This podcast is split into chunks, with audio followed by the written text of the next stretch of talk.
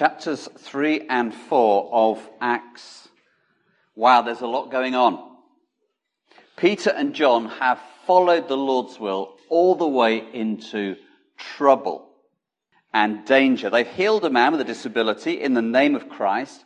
And then, as people rush in astonishment to try to make sense of what has just happened, they tell the flabbergasted onlookers the good news that Jesus is God's appointed Savior and Lord. Good news, but if you're a Jew- Jerusalem elite who has overseen the execution of Jesus just a few weeks before, that's very bad news. You want to bury this name, not having people running around healing in this name. And so Peter and John get arrested, they get thrown into jail. People are getting saved left, right, and center and shipping their allegiance to Jesus. But the apostles are in prison. They're then taken to trial. But they don't apologize and back down. They hold their ground. And then they are ordered to be silent. If you pick up verse uh, 16 of Acts 4, the response of the reading elite is very illogical. They say, everybody knows that this is an outstanding miracle, that this, this is true. But then they flip their logic and say to Peter and John, you must not tell anybody about this. You are ordered to silence. Well, Peter and John aren't going to do that, are they? Verse 19. Well, you judge for yourselves. We can't help speaking about what we have seen and heard. They're threatened and they're effectively let out on license. It's like they're tagged. One more misdemeanor, one more healing, one more preaching, they'll be back in, things will get worse. They go home with the threats ringing in their ears. I bet they were deeply shaken. They were, of course, excited because they had seen the power of Jesus and they'd seen people come at this healing to trust in him, but, but they must have been feeling thrown and, and anxious. This is a state versus Peter and John. They're not in the clear. So what are they going to do? What would, what would you do if there was a, a, a real threat on your liberty for being a distinctive follower of Jesus. I think we'd go home, we'd tell enough of our Christian friends about our experiences for them to be deeply impressed. And then we would quietly go, well, quiet, wouldn't we? That was too stressful, too risky. Being an out and out follower of Jesus is, is, is too dangerous. We're going to be a quieter, wise follower of Jesus. And apart from God's sovereign power in our lives, we might do that. And the apostles might do that. But what they and their fellow believers do next tells us what I want us to see this morning about prayer. Our subject, as you know, is prayer. We've been in this subject for a month. This is our fifth and final week for now. We've been reminded the last four weeks how we've been created by God to depend upon Him and to enjoy that dependence expressed through prayer. We've been reminded that God hears our prayers because He's our loving Heavenly Father. He loves us and He longs to hear our prayers and meet our needs.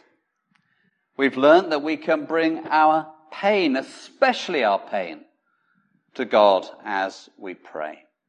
And we learnt last week that God works in us as we pray to shape our character as Christians so that we walk through tough circumstances with conviction and faith. And today as we come to verses 23 to 31 of Acts chapter 4, particularly we're looking at how God calls us to pray together with faith and certainty.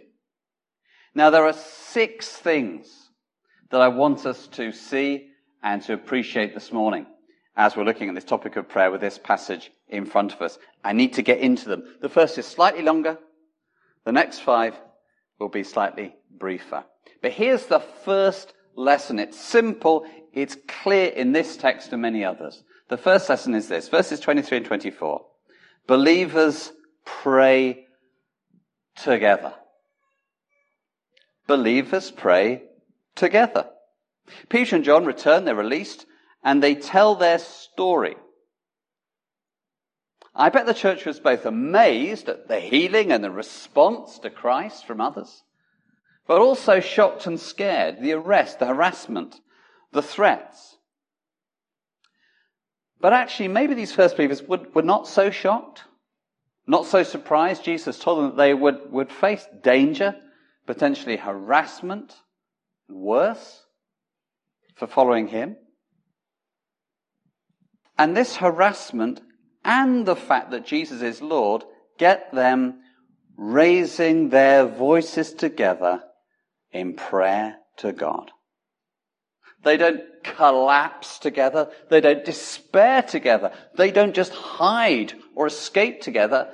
They stand their ground. Actually, they kneel on it, quite likely. And they raise their voices and they pray together. Now, by Wednesday of last week, I seriously contemplated preaching on 14 passages in the book of Acts. I seriously considered that. I decided against it because I thought we'll all get indigestion. But, but my disappointment in not going that way was I thought, well, at least we'll all get the point, myself included. Because there are 14 occasions in Acts, you may be able to count more, where Christians pray together. It's basic to their identity. Many instances they're recording as praying on their own, but so many, 14 times at least, they pray together. That's the case in Acts, the rest of the Bible, the early church, church history, right through 20 centuries. And now with, with all of our technological advances, we're so blessed, aren't we? We can, we can jump in cars or get on buses or trains and we can go and meet with a fellow Christian or Christians.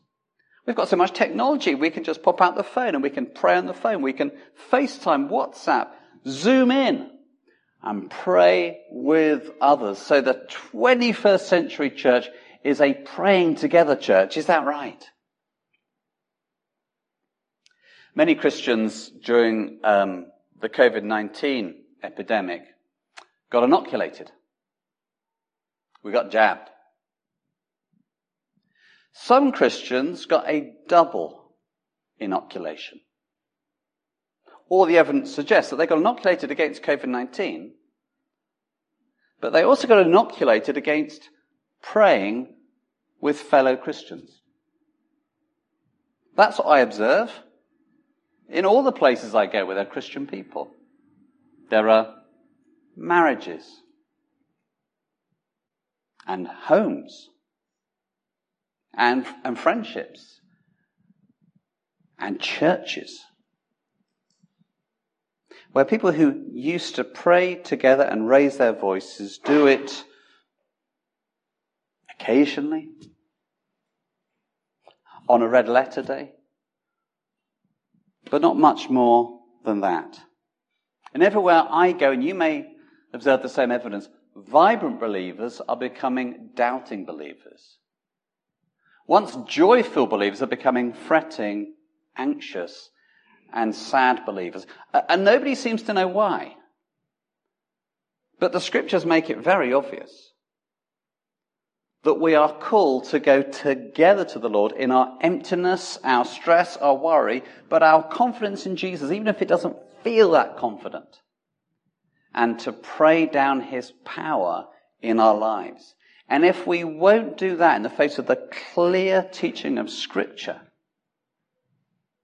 then all the answers are there to where our joy has gone and our experience of and our confidence in God's love. Now we might, as we're looking at this passage, say, yeah, well, this is a book of Acts. All sorts of strange and glorious things happened then, which don't happen in the church now. And if that's your kind of reaction, I would say, curb your lack of enthusiasm. Curb your lack of enthusiasm. Check your cynicism. There will be more going on in our churches which will make us look like the church of the book of Acts if we trusted the Lord more and prayed together more. Because at the beginning of the episode, they're going in there, their weakness and need, and the end of their episode, they are filled with the Holy Spirit and go out on precisely the same mission which got Peter and John into trouble in the very first place. So something was emphatically, dramatically going on in their lives because they prayed together. And do we not long for a rich experience of God and being used in His purposes? We surely do. Otherwise we'll switch off the lights, stack up the chairs, lock the door, and not bother with any of this. This is why we're here. To know God, to know His power, and to be commissioned in His power, to be spirit filled, bold servants. Believers pray together. Secondly, believers pray in the light of Scripture. So they come together and they raise their voices to God. Lord, this is a disaster, they say. Lord, everything has gone wrong. Lord, what have you done? Or Lord, what haven't you done? Eyes in your text, please, in your Bibles. Is that what they say? They actually say precisely the opposite.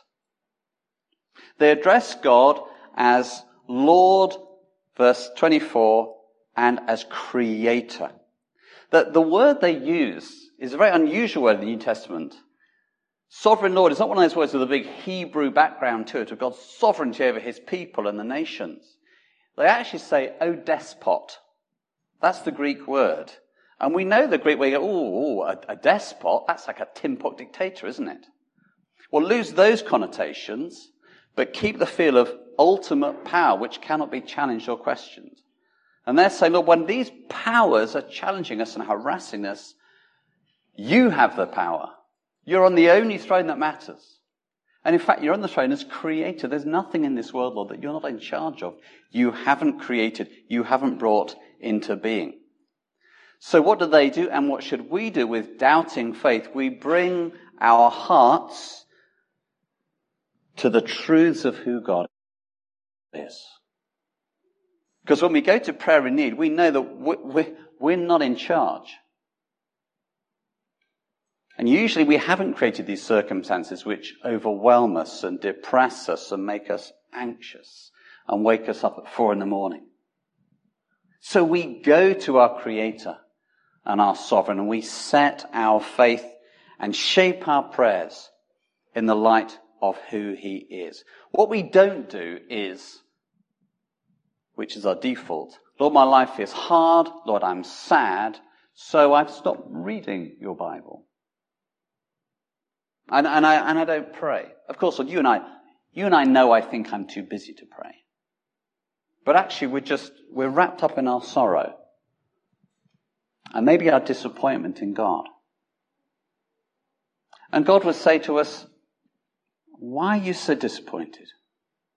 How, how have I failed you? And have you really come to me and implored me to work in your sorrows? And struggles. We open our Bibles again. We, we, we repent of our unbelief and foolishness. And the Lord says, come on, let's, let's begin again. What's, what's the issue? What's the problem? Where's your pain? Sovereign Creator Lord. We go to the God of Scripture and we frame our prayers in the light of Scripture. The Bible presents a God who's a million times more exciting than the God of our hearts. We often get discouraged because we don't understand God. The Bible says, that's awesome. That's wonderful. We wouldn't want a God we could understand or second guess or anticipate. And that's exactly the God we get in the Bible, creator, sovereign Lord. How thrilling that he loves us in Jesus and calls us to cast our burdens upon him and to trust him in every moment and in every experience. So that's the second thing. That's what we're learning. It's hard work, isn't it? And it's a discipline, it's an act of will, but we come to the light the scriptures bring. And as we see our great God again, we pray. Thirdly, believers remember the purposes of God as they pray. God's purposes are always on track, even when our lives feel they have been derailed. God's purposes are always on track, and I love the way the early church shows us this. So the believers go, verse 25, to Psalm 2. All the Psalms are big. This is an Everest Psalm in the book of Psalms and the purposes of God. What does Psalm 2 say? Psalm 2 says, God, people hate you and they hate your anointed one but you have exalted him and lifted him to the highest place. And they will do their worst, but they're really stupid. Because you have enthroned your anointed one. That's what Psalm 2 is all about. And it ends with a command. You better come to God and find his mercy. And these, these first believers are saying, effectively, Lord, we've met your anointed one. This, this psalm has been fulfilled in our lives. This is Jesus. Verse 26. Anointed one, our normal translation is Christ or, or Messiah. Lord, it's Jesus. And they're seeing the nations raging and people plotting against him. They saw that in the events that led to Jesus' arrest and at the trial and, and that shameful, hideous, obscene crucifixion death. People's plotting, taking their stand against the Lord and against his Christ. Look at verse 27. This is how they see these events pan out in their day. Herod and Pontius Pilate with the Gentiles, the leaders of the nations and the people of Israel conspiring against your holy servant Jesus, your, your Christ, your anointed one. And then they recognize that the worst of human wickedness, the murder of Jesus, was enfolded mysteriously with the best of God's mercy and saving purposes. Have a look at verse 28, please. An astonishing verse.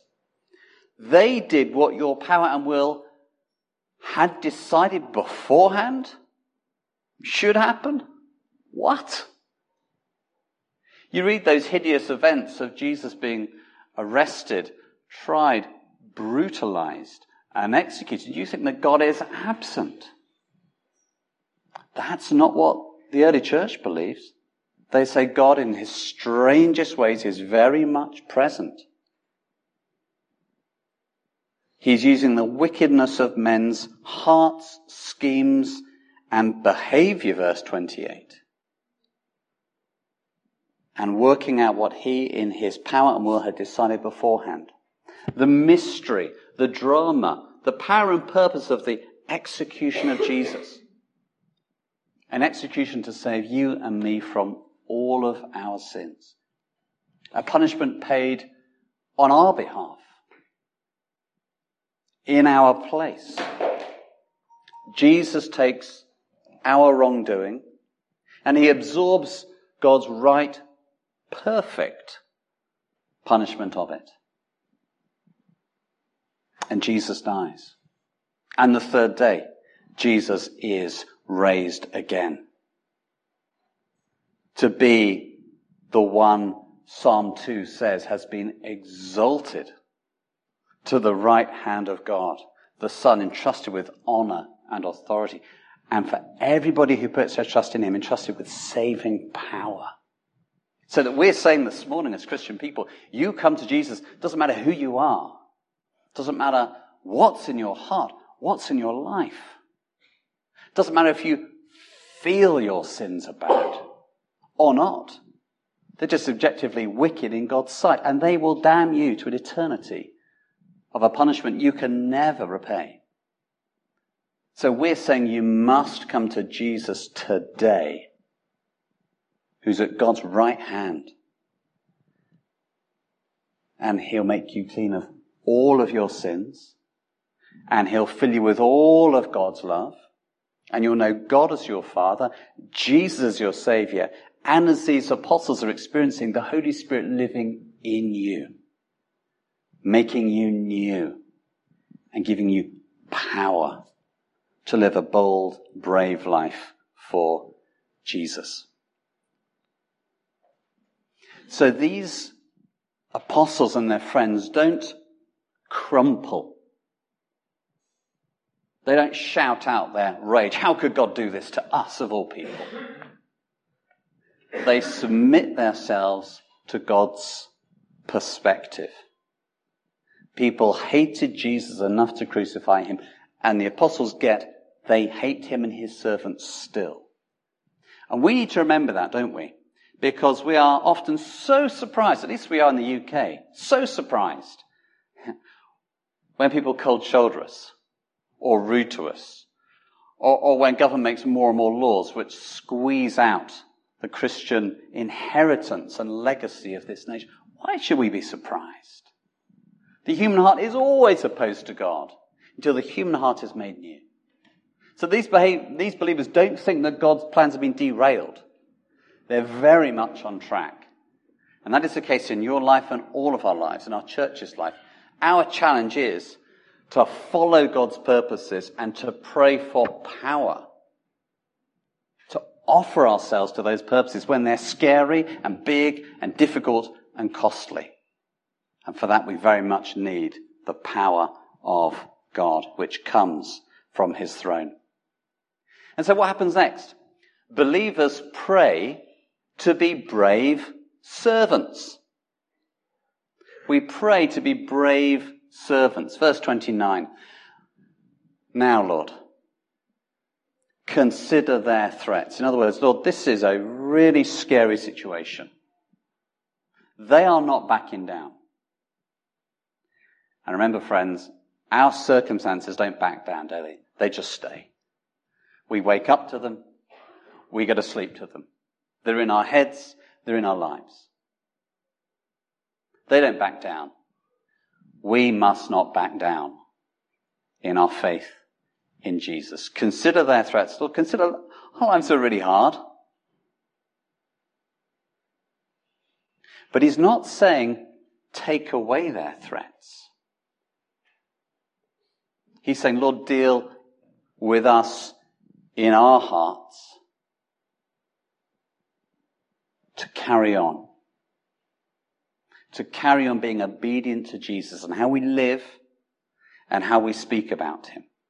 Enable your servants to speak your word with great boldness. Great boldness. That's a, that's an amazing word in the New Testament.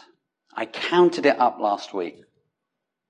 Of all the times this word boldness is used, about 10 of them are used to talk about Jesus, the way he lived and ministered, uh, and, and, and the other 30 or 31, uh, 20 or 21 rather, are used to describe us, the church, how we must live. And boldness, as it's being used here, means openness or plainness.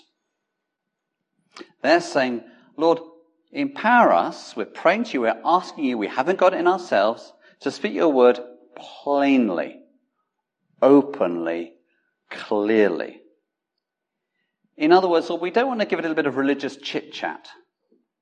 We don't want to think that we've done our duty when we're chatting over the fence with our neighbour and think, oh gosh, they're really religious. They're really sincere. They go to church every Sunday. What do you think about that? Because that's where some of our relationships have got stuck, isn't it, with our neighbours and our friends. Our neighbours know that we've got this religious thing going on that we're really serious about.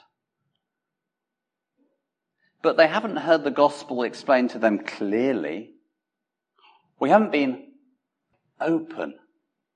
We've been, in a rather casual way, just kind of hinting that we like Jesus. We can't be satisfied with that. I'm not saying rip the fence down and go and go and be in their faces in some sort of abrasive, inappropriate way, but don't be satisfied that your friends and neighbors know you're very sincere about your hobby as they understand it, because they do understand it's a hobby. This passage says, pray a braver prayer. Pray that God would make you brave and open and clear about your faith in Jesus. At this point, we go wrong. We're sitting here, we're thinking, I don't feel very brave. So I'm not very brave. I must pray to feel braver. When I feel brave, my neighbor's going to hear about Jesus. Excuse me, we're not talking about our feelings. You can feel brave and not follow through and do brave things. We're all agreed, yeah? But sometimes you can not feel brave and out of your mouth come words which actually are really clear and open about Jesus, which takes bravery. And you think, Lord, you have been answering prayers here. You've been changing my heart. Gosh, I feel pretty sweaty. My adrenaline's pretty high. That was a pretty exhausting conversation. I wasn't expecting that. But I have been praying that you make me braver to speak openly and clearly. And of course, heaven says, well, of course, I answered your prayers. So please don't get up, don't get het up on the feelings thing. If I haven't got the feelings, I can't speak. I need the feelings. You don't need the feelings. They're not praying for feelings. They're praying for facts. What do I mean by that? Lord, may, may the facts of our lives be different. We want to hide. We want to keep our heads down.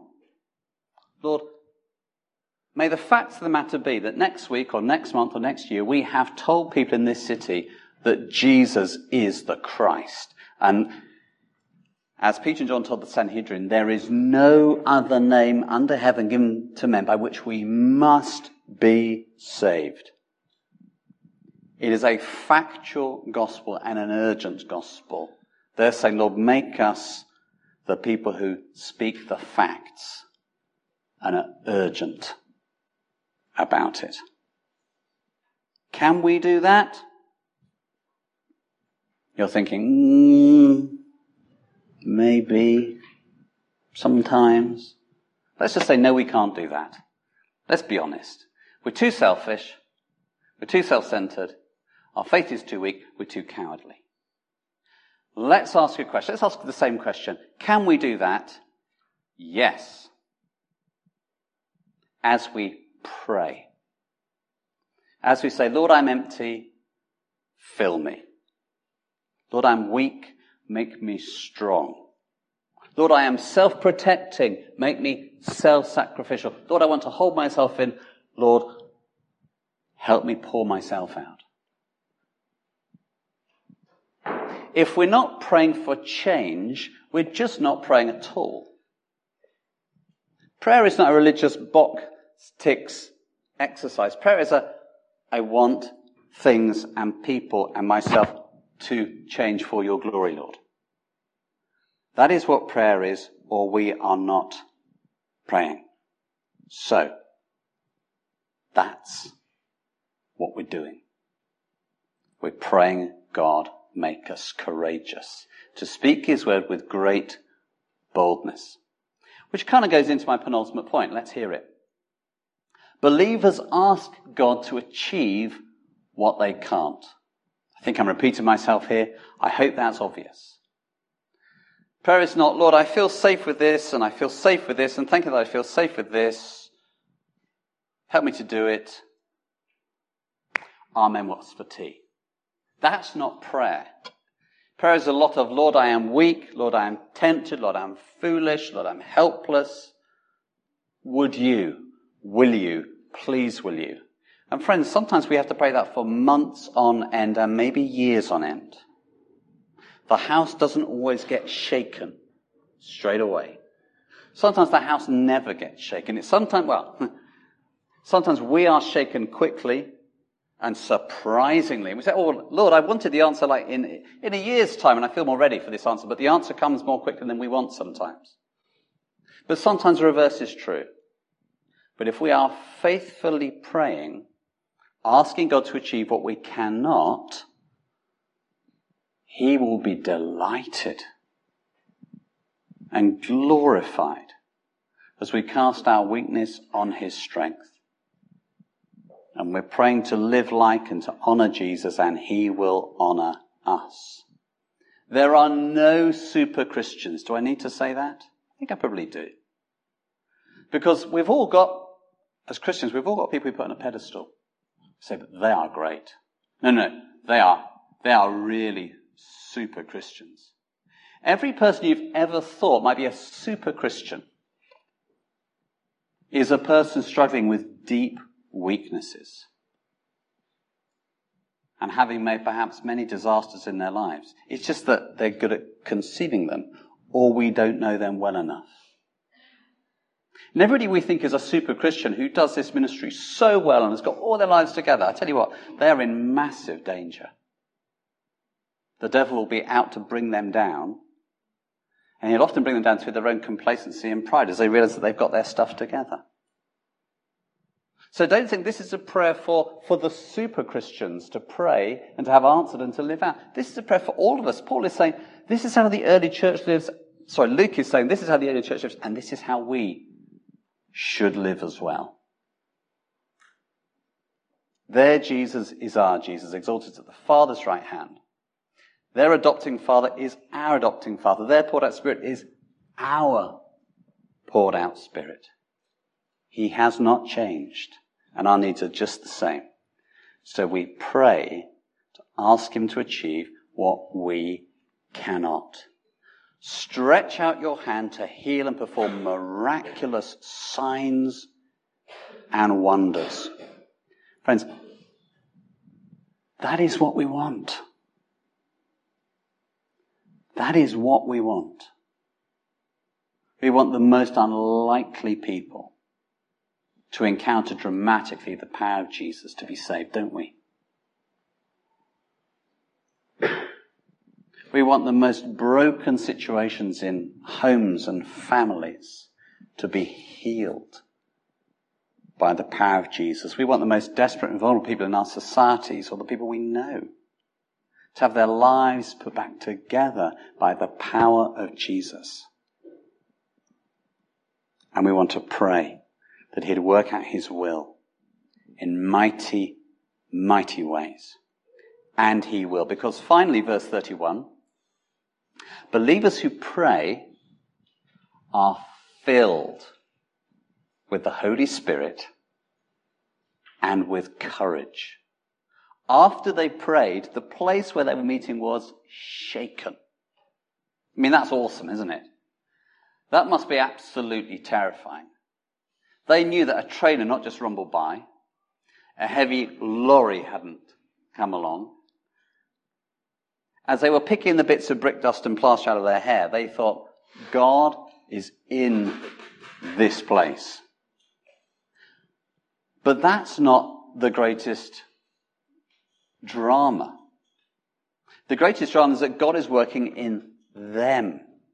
The greatest drama is if God were working in Hope Church powerfully. They were all filled with the Holy Spirit and spoke the word of God boldly. The very thing which got Peter and John in such trouble and got them out on license with such threats was they spoke the word of God boldly. And the revealed plan of God is that his servants should speak the gospel boldly. So at the end of our passage, what's happening? They have been empowered not to hide, not to have new rulers, or a society which suddenly now is interested in Jesus, but to go out with the, the same rulers, the same society, and to speak the word of God boldly. Therefore, to face the same trouble and opposition, but to experience the power of Christ in them, strengthening them, and saving others. They're praying for an experience they did not have, but demanded God that they should have to be filled with power. And friends, as we finish our few Sunday mornings on prayer, we have the most massive invitation and challenge to our current levels of faith. God is saying, pray. Seek me. Expect me to work. Honor me with your openness and your need. And our challenge is, do we trust him? Do we want him? Do we long for him? Will we serve him as he answers our prayers? Let's pray. A time to reflect on how God's word these Sunday mornings and this Sunday is meeting us. A time to pray. Lord, hear our prayers. Meet us in our needs. Some here needing to know Jesus as Saviour and Lord for the very first time. Others needing to open our hearts, perhaps after long months or years, to pray again and to know the invasion of your love and power. All of us overwhelmed or scared by circumstances, needing faith to be bold and confident in you as we go in the name of Christ. Every single one of us are living flickering brief lives in a world which is dying for the knowledge of Jesus and his mercy. Lord, come in your Spirit's power, we pray, to transform and possess, that your Son should have the very highest place, and our lives be taken up only in His praise and service. Make us a praying people, we pray. In Jesus' name, Amen.